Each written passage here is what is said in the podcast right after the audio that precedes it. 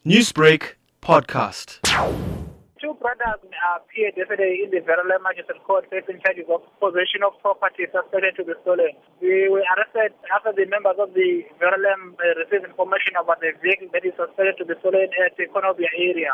When the members arrived at the Konobia, they spotted this vehicle and they searched it. And when they searched the said vehicle, it came as a hijacked vehicle at Amanzimtoti area. Then the members traced the suspect and he was found in one of the local radio stations in the area. The suspect admitted that he was the driver of the vehicle and that vehicle belonged to his brother. Therefore, he was arrested for possession of property suspected to be stolen. On further investigation, his brother was traced at Ottawa, where he was found in possession of another vehicle suspected to be stolen. When the said vehicle was checked, it came as a vehicle that was uh, stolen from Brighton Beach. Uh, therefore, he was also arrested for that vehicle. Both brothers appeared yesterday in the Verulam Magistrate Court. Is it known how the suspects came to be in possession of these vehicles? That is still under investigation because the second brother he told the police that he bought the vehicle from his friend for 5,000 rand. How important is it for prospective car owners to verify the vehicles before purchasing it?